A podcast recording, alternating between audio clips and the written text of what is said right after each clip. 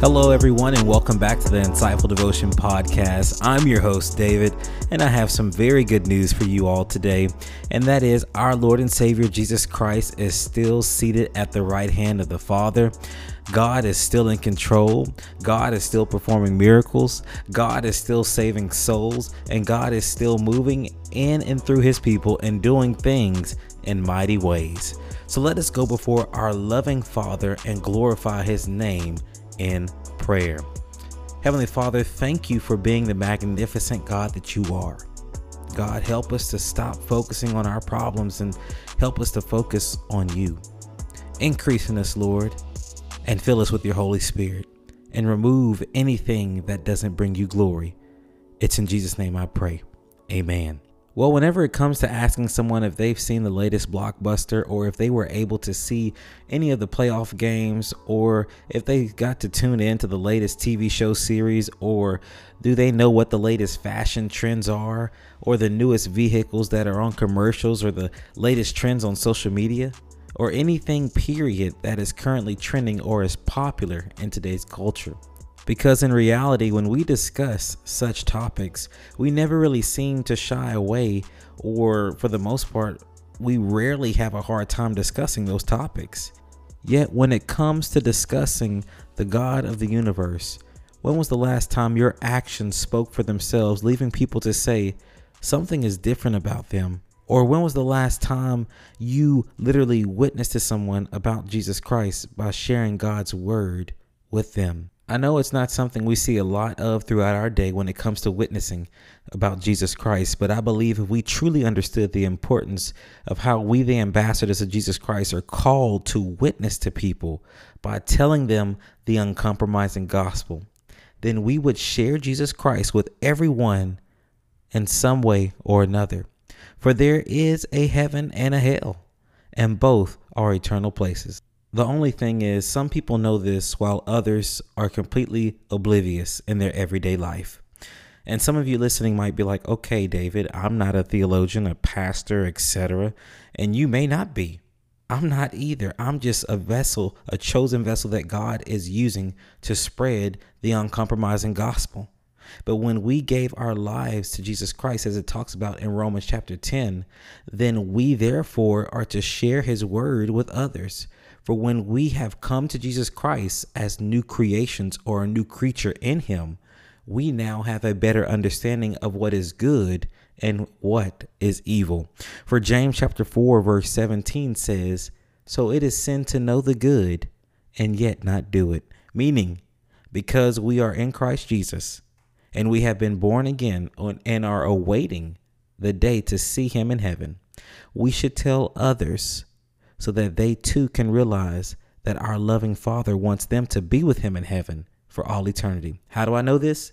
Well, it tells us in John chapter 3 verse 16 through 17. For God loved the world in this way that he gave his one and only son so that everyone who believes in him will not perish but have eternal life.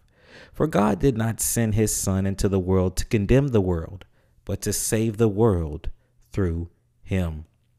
So now that we caught a glimpse of what God wants for all of us in this world, we as his ambassadors are called to witness God's truth, his uncompromising gospel to those that come across our path in this world, in order that they may have a personal relationship with him. And the importance of us sharing the word of God comes with a sense of urgency for this is how concerned the Lord is with us as believers and ambassadors in Jesus Christ, to share his word of truth with an urgency. Which brings me to the scripture found in Ezekiel chapter 33, verses 1 through 20. It says, God's message came to me Son of man, speak to your people. Tell them, if I bring war on this land, and the people take one of their citizens and make him their watchman, and if the watchman sees war coming and blows the trumpet warning the people, then if anyone hears the sound of the trumpet and ignores it, and war comes and takes him off, it's his own fault. He heard the alarm, he ignored it. It's his own fault. If he had listened, he would have saved his life. But if the watchman sees war coming and doesn't blow the trumpet, warning the people, and war comes and takes anyone off, I'll hold the watchman responsible for the bloodshed of any unwarned sinner. You, Son of Man, are the watchman. I've made you a watchman for Israel. The minute you hear a message from me, warn them. If I say to the wicked, wicked man, wicked woman, you're on the fast track to death, and you don't speak up and warn the wicked to change their ways, the wicked will die unwarned in their sins, and I'll hold you responsible for their bloodshed. But if you warn the wicked to change their ways and they don't do it, they'll die in their sins, well warned, and at least you will have saved your own life. Son of man, speak to Israel. Tell them you said our rebellions and sins are weighing us down. We're wasting away. How can we go on living? Tell them, as sure as I am the living God, I take no pleasure from the death of the wicked.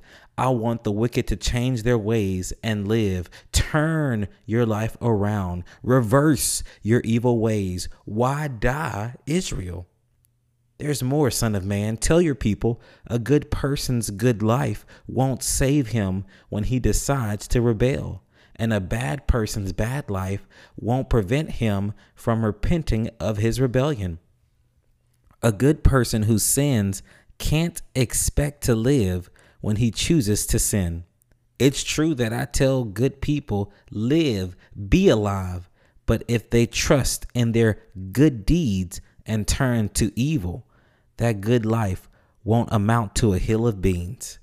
They'll die for their evil life. On the other hand, if I tell a wicked person, you'll die for your wicked life, and he repents of his sin and starts living a righteous and just life, being generous to the down and out, restoring what he had stolen, cultivating life, nourishing ways that don't hurt others, he will live. He won't die. None of his sins will be kept on the books. He's doing what's right, living a good life. He'll live. Your people say the master way isn't fair, but it's the way they're living that isn't fair. When good people turn back from living good lives and plunge into sin, they'll die for it. And when a wicked person turns away from his wicked life and starts living a just and righteous life, he'll come alive. Still, you keep on saying the master's way isn't fair. We'll see, Israel. I'll decide on each of you exactly according to how you live. Let us pray. Lord, search our hearts and remove any offensive and ungodliness in us, as far as the east is from the west, and remember them no more. Father, let us be hearers and doers of your word. We heard you loud and clear today. Order our steps and direct our paths to live uprightly all the days of our lives, allowing our witness to be effectual and effectively and that we would not be ashamed of the gospel, because it is the power of God that brings salvation to everyone who believes, first to the Jew and to the Gentile. It's in Jesus Christ's name I pray and I say thank you. Amen. Well, when the Lord puts it on our heart to minister to people in need of Him, regardless of who they are or how we may feel, may the Lord allow us to be swift to obey and do what He says for his word still stands to this day.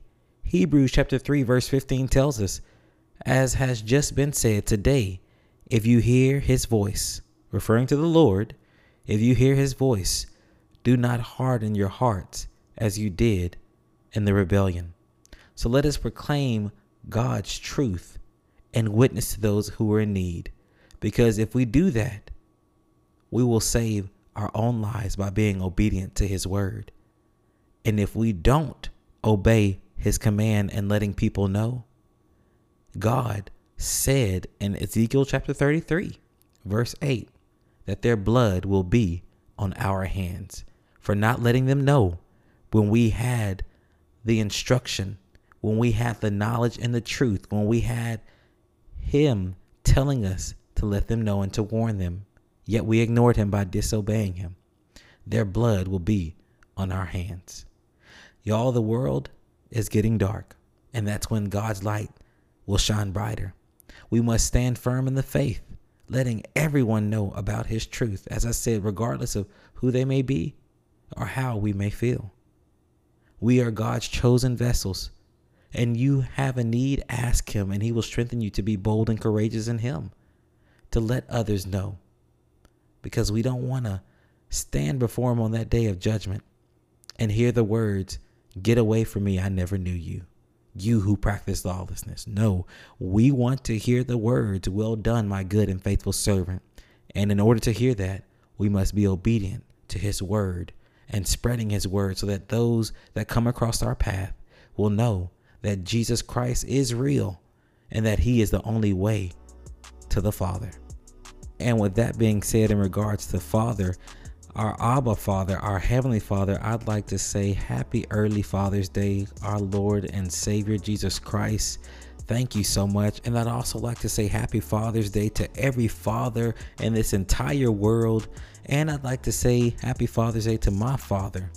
So, Dad, whenever you listen to this podcast episode, I want you to know, because you hear me tell you all the time, but I want you to know in front of everybody that's listening that I love you and I thank God for you. And I thank you for taking your time to show me numerous of things that has helped me throughout my life and how you have instructed me and told me to keep God first in my life because that is the most important thing I can ever do. And I'm so grateful and thankful for that. Well, I'm your host, David, on the Insightful Devotion Podcast, here to remind you to go witness to someone and tell them the uncompromising gospel. Until the Lord allows us to gather again, remember this be blessed, stay blessed, because you are blessed.